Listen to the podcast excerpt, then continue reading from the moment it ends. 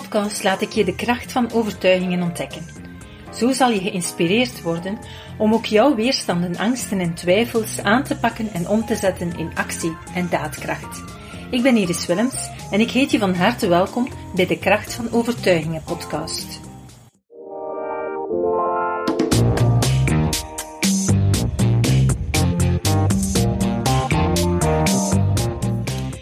Welkom in deze nieuwe podcast. We gaan uh, vandaag even stilstaan bij de vraag waarom het zo moeilijk is om te vermageren. Um, het is begin van het jaar, op het moment dat ik deze podcast opneem, en dan zijn heel veel mensen toch uh, wat begaan met de nieuwe goede voornemens voor uh, het komende jaar. Maar al merken we dat het toch wel vaak moeilijk is, dat we heel vaak vervallen in oude patronen. En daar zit natuurlijk meer achter. Ehm, en het is belangrijk als je echt wel tot verandering wil gaan komen, dat je even gaat gaan zoeken van, ja, wat is bij mij de achterliggende reden waarom ik bijvoorbeeld veel snoep of veel eet of verkeerde dingen eet of veel um, alcohol drink, want ook dat uh, zorgt natuurlijk voor bijkomende gewicht. Um, dus die zaken, daar wil ik jou even laten bij stilstaan. In de eerste plaats is belangrijk om te beseffen, we zijn allemaal geconditioneerd. Geconditioneerd door dingen uit onze opvoeding. Bij mij bijvoorbeeld, uh, ik ben opgegroeid in een periode dat de honing heel vaak gebruikt werd om um, babytjes hun fopspeen erin te stoppen. En ze dan eigenlijk, ja, op het moment dat ze aan het wenen waren, ging bij mij de fopspeen in de honing en dan in mijn mondje. En dan was ik zoet. Hè. Dus op die manier krijg je een zoethoudertje, zoals we dat noemen, waarbij onbewust, en mijn ouders hebben daar natuurlijk niet bij stilgestaan, uh, dat dat het geval was, maar dat is eigenlijk ja, ook een beetje eigen aan de tijd. Dat gebeurt nu denk ik veel minder, maar, maar vroeger uh, was dat zo hangbaarder. En um, ja, dat maakt dat je een conditionering krijgt, al van baby af, op zoet is troost. En wat gebeurt er dan? Um, dan ga je elke keer als je je iets minder goed voelt, dan ga je grijpen naar zoet, naar suiker. Het hoeft niet alleen dan te zijn ontstaan, hè, bij, bij het uh, gebruik van honing uh, om jouw fopspin in te stoppen. Um, we doen het heel vaak ook als kleine kinderen. Ze zijn gevallen, ze hebben zich pijn gedaan of ze hebben ruzie gehad, ze zijn aan het wenen. En dan gaan we heel vaak als troost ook weer een beetje gaan afleiden. En dan gaan we zeggen van, moet je snoepje hebben. Maar natuurlijk, dat snoepje is natuurlijk in de meeste gevallen ook weer zoet. En dus op dat moment gebruiken we dat als troost. Dus op dat moment wordt opnieuw zoet gekoppeld in ons brein als troost. En later, als je volwassen bent, ja, dan kan je niet meer zoals een klein kind bij iemand gaan aanrennen en even gaan, gaan wenen. Dan ga je het meestal voor jezelf houden. Maar dan ga je jezelf proberen troosten. Troosten um, hoeft niet altijd in verdriet te zijn. Het kan ook gewoon een emotionele leegte zijn die je wil opvullen. En die jou ergens pijn of verdriet doet. En dan ga je dus ook grijpen naar zoet om dat te gaan opvullen. En zelf besef je dat niet. Je doet dat niet bewust. Je zegt niet, ik ga nu een chocotof nemen om mijn verdriet weg te eten. Dat kan wel dat je even zegt van, ik ga iets, uh, ik ga dat doen. Maar in de meeste gevallen doe je dat zeker niet bewust. Het is eerder een onbewuste impuls die jou trekt naar die zoetigheid. Natuurlijk ook um, ja, andere zaken. En zoet is iets waar je veel sneller aan verslaafd geraakt dan aan, zout bijvoorbeeld. Maar um, dat speelt natuurlijk ook een rol. Maar ook bij alcohol bijvoorbeeld, of met eten, kan een gelijkaardige conditionering zijn ontstaan. Het kan bijvoorbeeld zijn dat je op een bepaald moment een, een glas alcohol hebt genuttigd, dat je merkt van, oh ja, ik was een beetje losser, ik voelde me beter, durfde al een keer wat meer mijn grenzen trekken, of ik durfde al een keer iets meer te zeggen in een groep. En dat je dat eigenlijk bent geleidelijk aan gaan associëren met het feit van, ik heb alcohol nodig om mij los te voelen, om, om mezelf te kunnen zijn. En dan ga je dat meer en meer gaan doen, want je wil meer die vrijheid, je wil meer jezelf kunnen zijn, je wil meer kunnen dat doen wat je anders niet durft te doen. En dan ga je onbewust eigenlijk ook die alcohol daarvoor gaan, nutten, gaan nuttigen, gaan gebruiken om um, ja, te zorgen dat je meer durft te doen wat je normaal niet zou doen. Het kan ook een vlucht zijn. Soms zien we dat mensen alcohol nuttigen om even weg te zijn van de realiteit en even niet meer over de problemen na te denken. Maar in al die gevallen ontstaan er onbewuste associaties en ga je denken van dit is mijn oplossing. En blijf je dat eigenlijk doen om dat betere gevoel te krijgen. Op het moment dat je dat dan wilt gaan doorbreken, ja, dan komt er een protest in jezelf. Want dan in jouw brein zit de overtuiging, ik heb zoet nodig, of ik heb alcohol nodig, of ik heb veel eten nodig. Er zijn ook conditioneringen rond eten, zoals bijvoorbeeld, um, je bent klein en jouw bord wordt opgeschept door vader of moeder en er ligt eigenlijk veel te veel op. Maar je moet het opeten.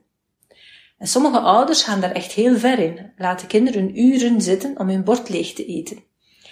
En dat maakt associaties. Op de duur het kan zijn dat je ofwel een eetstoornis gaat ontwikkelen, maar het kan ook zijn dat je gewoon op daardoor geleerd hebt, ik moet mijn bord leeg eten. En als jij volwassen bent, dan kook je voor je gezin bijvoorbeeld, en dan maak je altijd dat iedereen genoeg heeft, maar genoeg is meestal dat er wat overschot is.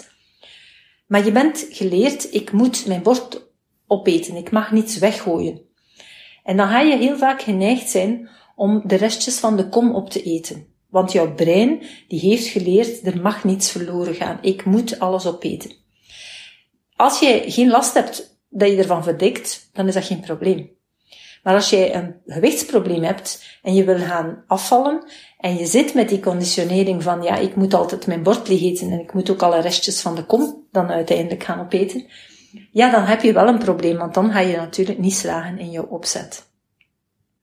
Dus je ziet hoe bepaalde overtuigingen die er gekomen zijn door ervaringen uit het verleden, in ons brein geprogrammeerd zijn en maken dat we ons op een bepaalde manier gedragen. En we staan er echt niet bij stil. We hebben een rationele verklaring van, kan dat toch niet weggooien. Maar je bent geconditioneerd, het is een overtuiging. Want niemand zegt dat je het hoeft weg te gooien. Je kan het ook op een klein bordje doen en in de frigo zetten om even tussendoor als je een keer een, een, een hoesting krijgt of een, zin in iets, om, om dan een restje op te eten. Of je kan ook de restjes verzamelen en dan op een avond zeggen, we gaan vanavond allemaal restjes opeten.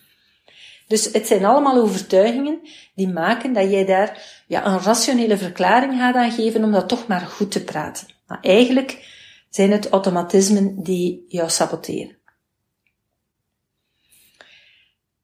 Het kan ook zijn dat um, ik had iemand ooit in een, in een training en we waren aan het leren hoe we ons brein moeten uh, herconditioneren, hoe dat je die automatismen dan gaat verbreken en veranderen. En op een bepaald moment zegt die persoon, het was een man, en die zegt, ja, um, ik ben al jaren aan het proberen om mijn gewicht naar beneden te krijgen. Ik heb al van alles gedaan. Ik heb al diëtisten uh, geraadpleegd. Ik heb al uh, fitness gedaan. Allee, allemaal bij begeleiding enzovoort, zegt hij. En alles lukt in het begin, tot op het moment dat ik echt begin te vermageren. En op het moment dat ik begin te vermageren, dan word ik altijd ziek. Stelselmatig word ik ziek.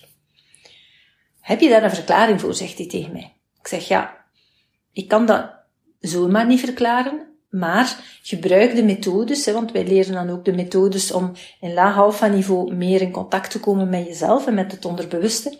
Ik zeg, gebruik die en die methode die we gezien hebben, om bij jezelf te gaan afvragen van, hoe komt dat dat ik altijd ziek word? Rationeel kun je daar nooit aan komen. Maar met die methode kan je wel in je onderbewuste zelf veel meer inzicht krijgen in redenen waarom dat je systeem zo reageert. Dus ik zeg tegen hem, kijk, de volgende twee weken, um, het was pas twee weken later een nieuwe sessie, ga aan de slag met die oefening en stel jezelf die vraag in laag alpha, hoe komt het dat ik elke keer ziek word op het moment dat ik begin te vermageren? En ik kom terug in de volgende sessie en die zegt tegen mij, ik weet wat dat de reden is. Ik heb een herinnering gekregen in zo'n oefening, zegt hij. En als ik klein jongetje was, een jaar of vijf, dan zat ik bij mijn moeder aan tafel, zegt hij. En zij nodigde haar vriendinnen uit. En die vriendinnen kwamen op de koffie. En dan werd er altijd gezegd van, kijk eens onze, onze jongen, hij is rond en gezond. En door dat elke keer te horen en die herhaling, is zijn brein gaan geloven dat rond gelijk is aan gezond zijn. Dus wat molliger en dikker zijn gelijk is aan gezond zijn. En dus elke keer als hij zelf vindt van ik wil vermageren, en hij doet die inspanning en hij begint te vermageren, gaat hij onbewust eigenlijk in protest en zeggen van oeh, ik ga, dit is niet goed, ik word ziek. En hij creëert onbewust ook de symptomen en, en klachten waardoor dat hij echt ziek wordt. Um, dat is om u aan te tonen hoe sterk dat ons brein is en hoe sterk conditioneringen werken. En waarom dat ook van belang is om die te gaan opsporen, want dat zijn verkeerde conditioneringen. Dat, is, dat heeft ook niet noodzakelijk iets met trauma te maken, maar het zijn gewoon een simpele, onschuldige uitspraken van de moeder die zegt onze jongen is rond en gezond, goed bedoeld, heeft een heel ander effect gehad op die man later, hè, die in zijn brein geassocieerd heeft dat als hij vermagert, dat hij gaat ziek worden. En zo saboteer je je eigen doelen. Als je daar niet bij stilstaat, als je daar niet naar op zoek gaat van hoe komt dat nu dat ik mezelf, ja, dat dat niet lukt. Wel, daar zit iets achter. Dat is bij alles zo. Als je dingen echt wel wil, maar toch op een of andere manier merk je van, elke keer als ik op een bepaald punt kom, dan, dan stop ik, of dan gebeurt er iets anders, of komt er wel iets tussen, of word ik ziek, of wat dan ook dan zit daar heel vaak een onbewuste reden achter. Geen bewuste, maar een onbewuste reden. En het zijn die onbewuste redenen die we ook onder andere de overtuigingen, de conditioneringen noemen, en die van belang zijn om te gaan achterhalen. Dus veel voorkomende overtuigingen zijn dat soort zaken, um, maar dus ook zoals ik al zei, het uh, bord leeg eten, um, je moet, ja, je moet alles opeten, terwijl, ja, als je geen honger hebt, waarom zou je dan alles moeten opeten? Maar dat betekent dus ook als jij volwassen bent, dat je heel vaak gaat eten omdat het moet en niet omdat je honger hebt. Ook naar um, inspanningen toe. Als je, als je iets, iets goed gedaan hebt of je hebt um, een prestatie neergezet, je hebt op je werk hard gewerkt of hebt um, iets anders gedaan, dan gaan we onszelf heel vaak gaan belonen met zoetigheden, met eten, met drank, dat zijn onze beloners heel vaak. En op zich is er niets mis mee om eens te gaan eten en of een keer een glas uh, champagne of iets anders te drinken.